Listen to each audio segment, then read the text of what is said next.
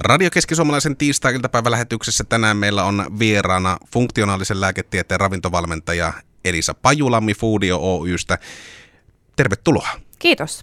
Kiva olla täällä. Tämähän on sitä kulta-aikaa. Ihmiset laittaa arjen uusiksi, elämän uusiksi. On jouluna ehkä pikkusen mässytelty enemmän ja nyt sitten halutaan energiaa lisää, kun kevättä kohti mennään. Kuinka paljon ihmiset nykypäivänä osaa hakeutua esimerkiksi teikäläisen pakeille, kun ruvetaan miettimään, että voisiko se lähteä ravinnosta laittamaan sitä omaa elämää kuntoon? Pikkuhiljaa enemmän ja enemmän onneksi. Toki tämä puumi voisi kestää ehkä vähän pidempään, mitä se nykypäivänäkin vielä kestää, eli se on se muutama kuukausi, kun salit on pullollaan ja, ja lisäravinteita kuluu mutta sitten se jostain syystä lopahtaa monella tuohon maaliskuu, huhtikuu alkaa olla jo taas paluuta samaan vanhaan. Mutta yhä enemmän on, on asiakkaita ja pikkuhiljaa tietoisuus lisääntyy ihmisillä siitä, että kuinka se oma hoito ja kokonaisvaltainen terveys on siellä kaiken taustalla. No tuossa mainitsit jo sanan ravintolisät tai lisäravinteet. Ensinnäkin, mikä ero näillä kahdella on? Lisäravinteet on tarkoitettu perusruuan ravinnon lisäksi otettavia valmisteita. Sitten taas vitamiinit on, on yhdisteitä, joita, joita meidän keho itsessäänkin tuottaa itse, ja niitä voidaan silloin lisätä myöskin purkista ottamalla. Ravinnosta se on kaikkein tehokkainta saanti niiden vitamiinienkin.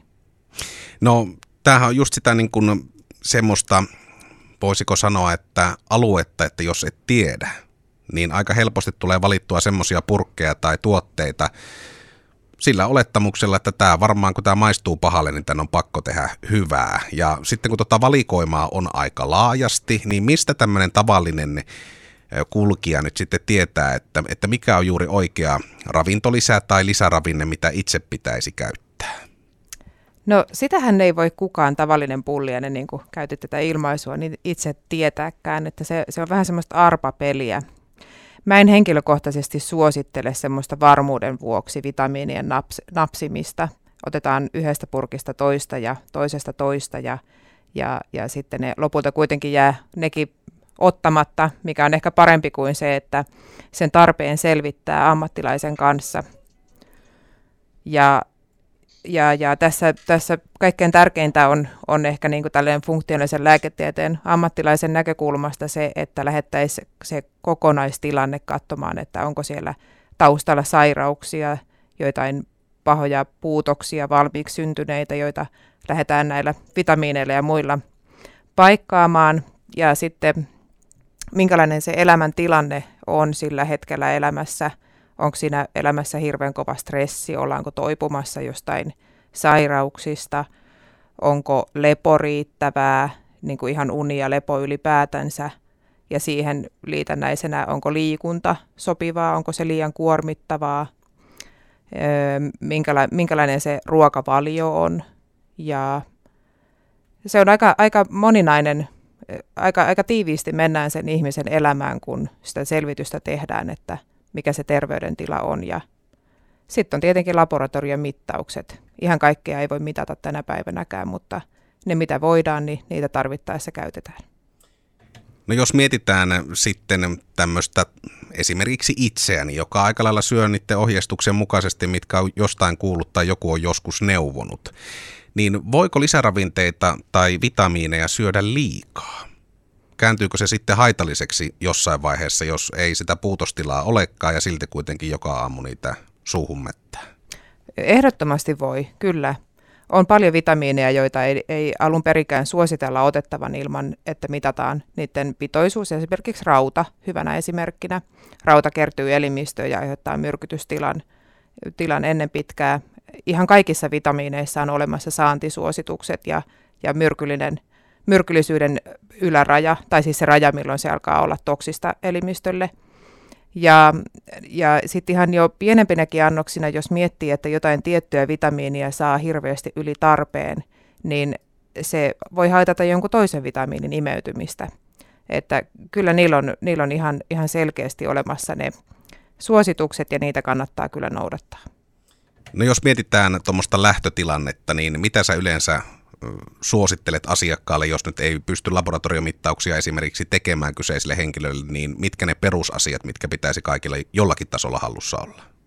No ihan ensin lähdetään funktionaalisessa lääketieteessä ja muutenkin lähdetään siitä, että se ruokalautanen on se, mistä lähdetään liikkeelle. Että ei ole oikotietä onneen myöskään näissä terveysasioissa, eikä niitä, niitä haeta niitä oikoteita sieltä purkeista, vaan ensin katsotaan se perusta kuntoon. Ja sen lisäksi meillä on Suomessa D-vitamiinisuositus, kasvissyöjillä on B12-vitamiinisuositus, sitten on erilaisia tilanteita, missä on suolistovaivoja tai, tai erilaisia diettejä, joiden aikana tietyt vitamiinit jää kokonaan saamatta.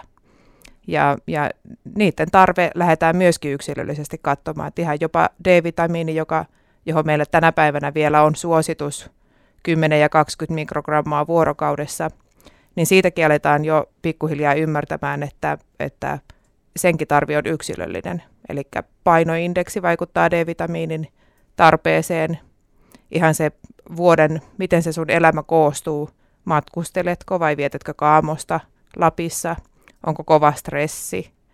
Näin kaikki sellaiset asiat vaikuttaa siihen vitamiinien tarpeeseen. Jatketaan Elisa Pajulammen kanssa hetken kuluttua keskustelua funktionaalisesta lääketieteestä ravitsemusterapian kannalta ja puhutaan paastoista ja dieteistä muutama sananen. Elisa Pajulami, tuossa ensimmäisessä pätkässä puhuttiin näistä lisäravinteista, puhuttiin ravintolisista vitamiineista, siitä, että miten se homma pitäisi aloittaa. Aika suosittua myöskin alkuvuodesta on ainakin minun ystäväpiirissä on pätkäpaastot tai sitten dietin aloittaminen. Mikä on sun näkemys näihin kahteen asiaan? Toiseen ihan jyrkkä ei ja toiseen, että ehkä.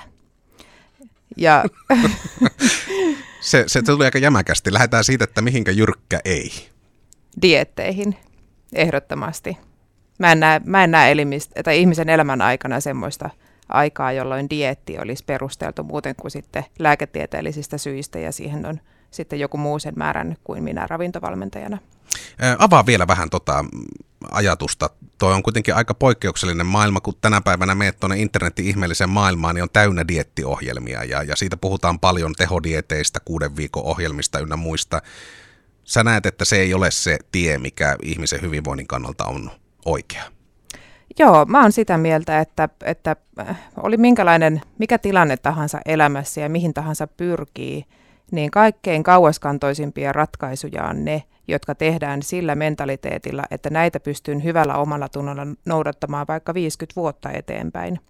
Tätä, äh, tä, tästä nyt täytyy sanoa, että heti tuli mieleen poikkeus, joka liittyy mun työhön vahvasti, on suolistosairaat potilaat, joiden kanssa joudutaan tehdä eri, erilaisia rauhoitusruokavalioita ja muita, jotka on tietyn pätkän aikaisia, mutta niillä on ihan eri tarkoitus kuin jos nyt ymmärsin oikein, niin dietit tehdään terveyssyistä, halutaan parantaa vaikka kehon koostumusta tai, tai laihtua ja saada siihen spurttia alkuun. Ne hyvin harvoin toimii niin, että, että sen dietin loputtua ei tilanne menisi jopa huonompaan suuntaan kuin ennen dietin aloittamista.